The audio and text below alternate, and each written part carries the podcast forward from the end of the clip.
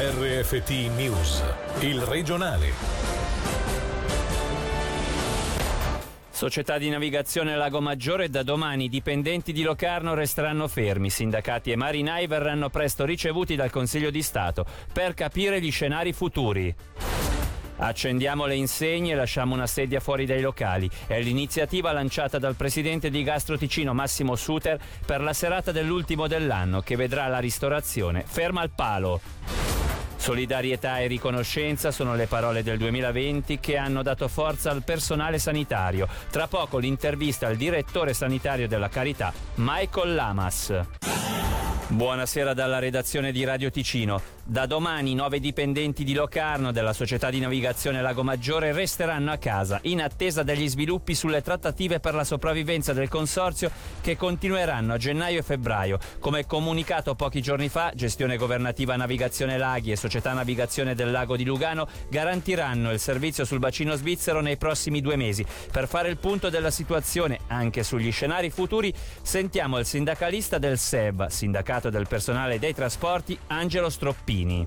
La navigazione sta navigando a regime ridotto perché si sta viaggiando d'inverno, dunque le tratte da coprire sono ridotte, sono quelle classiche della navetta Magadino-Locarno. Questa tratta verrà eseguita dai dipendenti di Lugano che verranno spostati su Locarno. Questi marinai licenziati non hanno nessuna intenzione di mollare la presa, con i sindacati verremo ricevuti dal Consiglio di Stato e vorremmo discutere questi argomenti. Da una parte parte la loro questione occupazionale e dall'altra parte anche di cosa succederà sul Lago Maggiore, come sono queste trattative sul consorzio, se esiste eventualmente anche un piano B, qualora dovesse fallire il consorzio, sapere anche dal cantone se ci sono delle alternative. Se ci sono delle alternative, questi marinai sono pronti.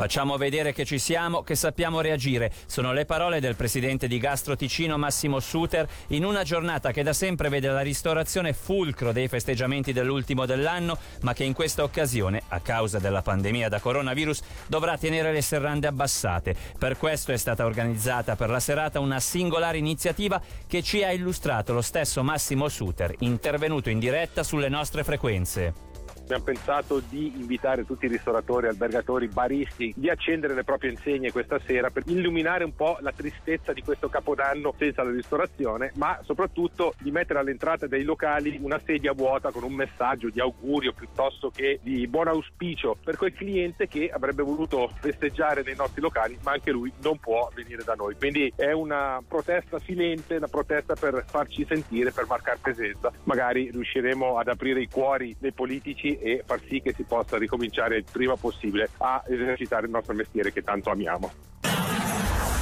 Inizio di nuovo anno con la neve a sud delle Alpi. Meteo Svizzera ha infatti diramato un'allerta di grado 3, pericolo marcato per tutto il Ticino, valida da mezzanotte fino alle 18 di sabato. Sopra i 200 metri di altezza cadranno dai 10 ai 20 centimetri di neve, mentre oltre i 1000 metri scenderanno dai 20 ai 40 centimetri. La fase più intensa della nevicata è prevista dalle 18 di domani fino a sabato a mezzogiorno.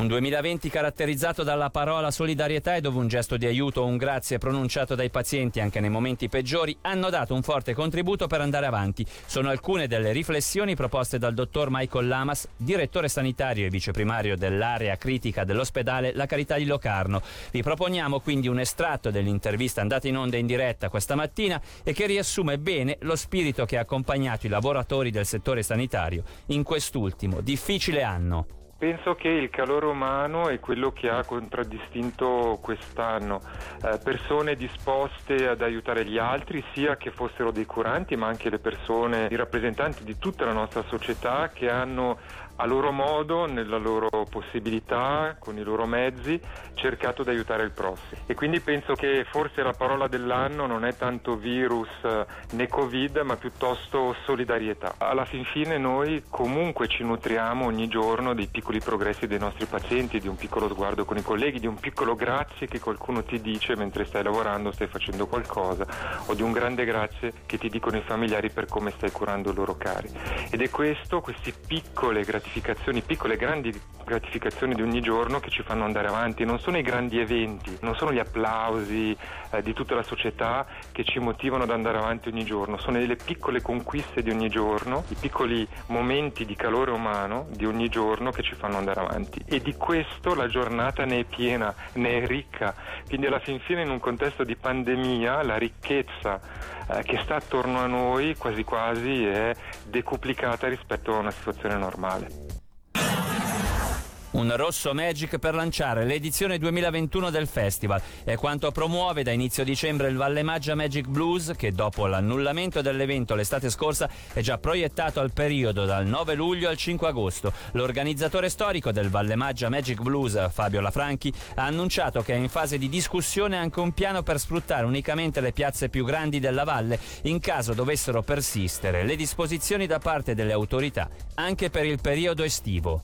Perché no? Perché non fare un rosso Magic, non fare un vino del Magic Blues? Abbiamo fatto un'offerta speciale, chi acquista 6 bottiglie gli regaleremo due entrate per il Valle Maggia Magic Blues 2021. Le date ci sono, l'anno prossimo sarà dal 9 luglio al 5 agosto, il programma c'è, sarà nient'altro, replichiamo quello che avremmo previsto per quest'anno. Questo ci ha permesso da un lato di eh, non sprecare soldi. Partiranno già le vaccinazioni a gennaio, quindi presumo che per l'estate prossima dovremmo farcela. Noi ci stiamo preparando, anche, stiamo anche studiando un'eventuale variante 3, anche se eh, per dire le condizioni dovrebbero essere quelle che avevamo quest'anno, cos'era da a settembre, con l'idea del massimo tot persone, tutto quanto bisogna fare per la pandemia, stiamo ipotizzando eventualmente di studiare una soluzione magari di concentrarsi sugli spazi più grandi che abbiamo in valle, ma è ancora tutto in divenire e ci stiamo lavorando anche con i comuni della valle in questo periodo.